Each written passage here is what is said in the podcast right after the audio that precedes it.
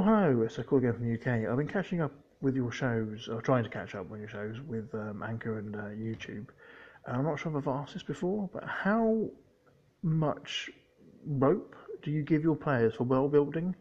Because um, Champion seems to have the characters developing kind of actually during the actual sessions.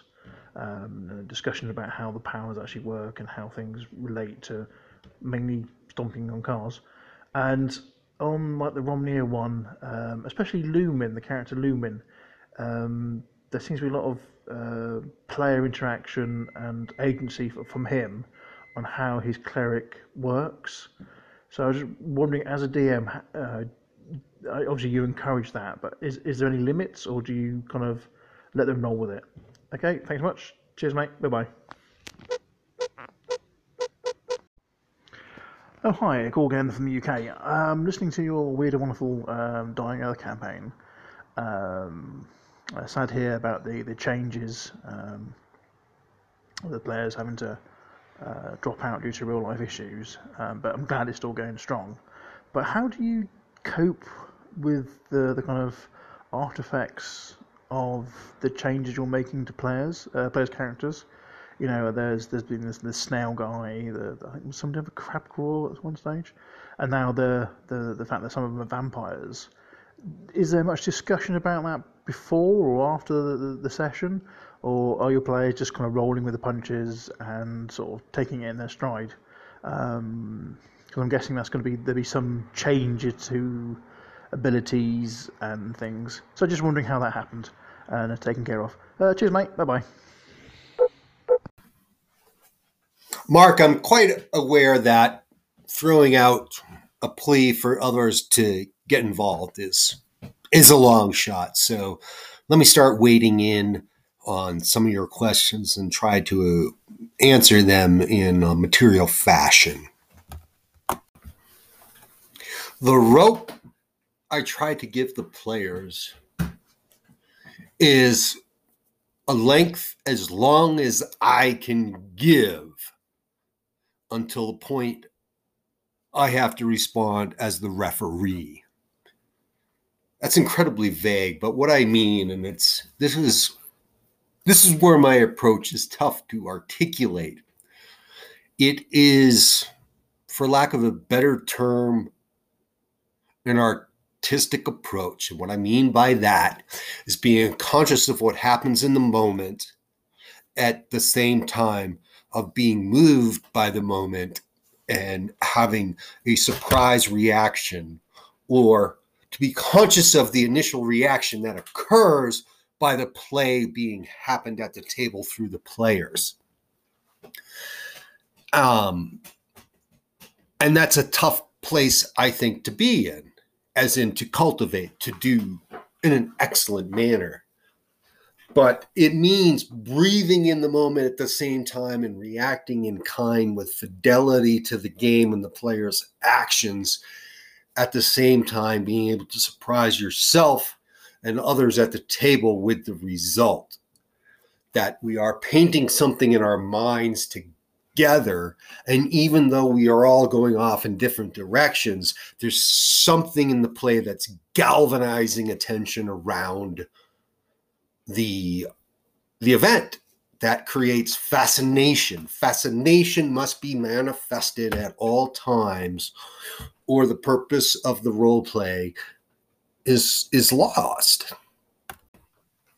Contrast that with Romir specifically your point about Lumen the cleric. And that is an opening that i gave i gave Lumen the cleric a lot a lot of room and it almost bordered on um, problematic, I think. But the reason behind that is I've always felt personally, in my experience with playing fantasy, specifically Dungeons and Dragons, OSR style gaming, the cleric has always been mailed in. It's always a choice. I'm here to heal. I'm fitting a space in the group that needs to be filled. We have to have a healer, someone who can stand up, take some damage, maybe prop up as a fighter when the fighter goes down, and make sure the party comes out whole again after a deadly encounter. And I I just I think that's shit. I fucking hate it. I there is very rarely a game I have played of Dungeons and Dragons where the person playing the cleric has come forward with a firm grip on what being the cleric is. I I'm promoting this religion. I'm a religious zealot. I am the avatar of this god and and so I gave a lot of room. I can't see exactly where I may have allowed that to go too far, but I feel that the point was made. The char- the character that was playing Lumen stepped up created spells and said, This is exactly what the religion is about. This is exactly the reactions it's going to have. And these are the exact abilities that I am going to request from my God. And I tried to respect that. And I thought that was really, really cool.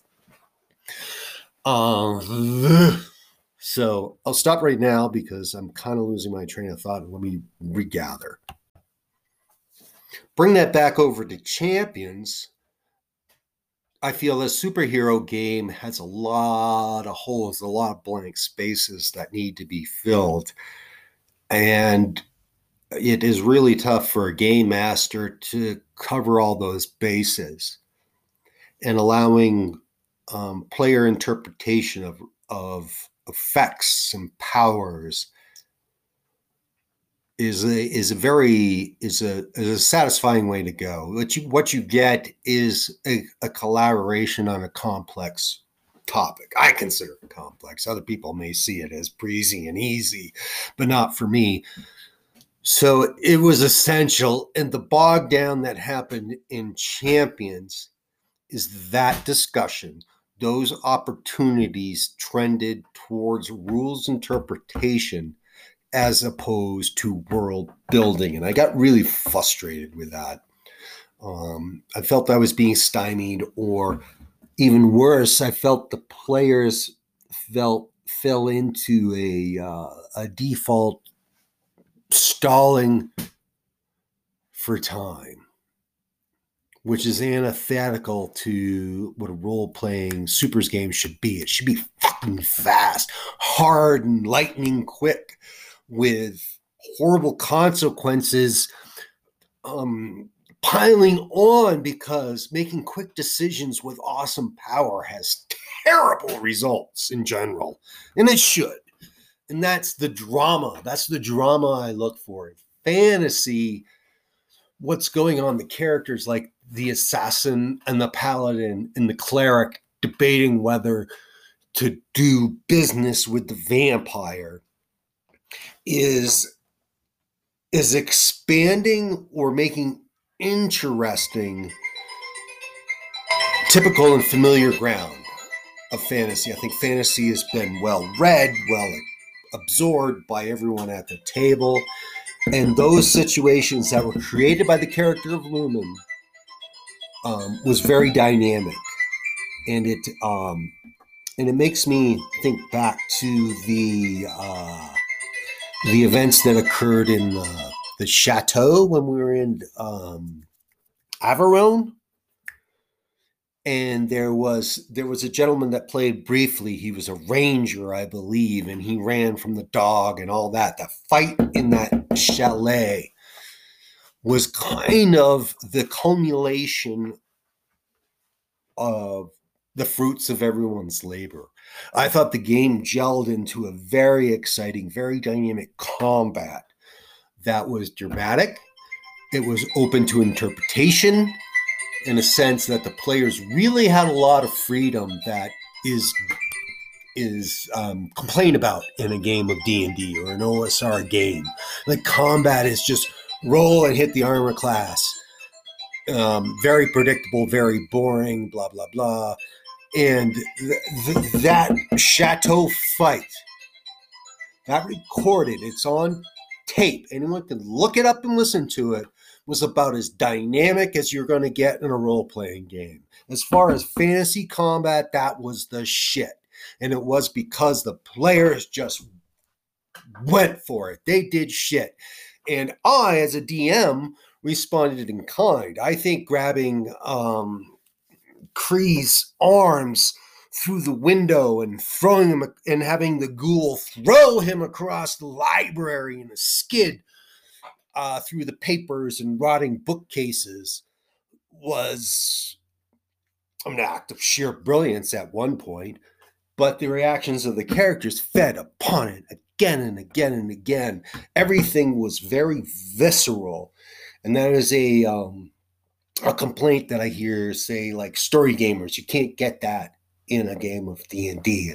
It's just a tactical miniature game, and I think the um, the recorded tapes of the Ramir game blow that shit right off the fucking table. I mean, it's surely it was dynamic in every sense of the manner, and uh, and I thought that would be easily, foolishly, I thought that'd be easily recast or recast with uh, superhero role playing, and um, and and champions got in the way of that rules interpretation slowed the action down to a fucking crawl, and I could not stand it. And that's why I abandoned um, those rules and went for a different one. Not knowing whether, you know, so far the jury's out on my ability to run in my uh eh, this is nothing on the players. This is i'm totally talking about myself. The ability to deliver the goods in a supers game. I may not be able to. It may not be my forte. And um you know that's going to be a tough pill to swallow. And i i won't try a different system in in getting to this conclusion. I think the uh, the Mayfair DC rules are adequate to the task of a supers game, and it really um, just comes back on to me as a game master and and and my ability to translate and use those rules in a way that will give that I guess full-blooded feel of uh, of a modern of a modern supers world. Only time will tell. Only time will tell.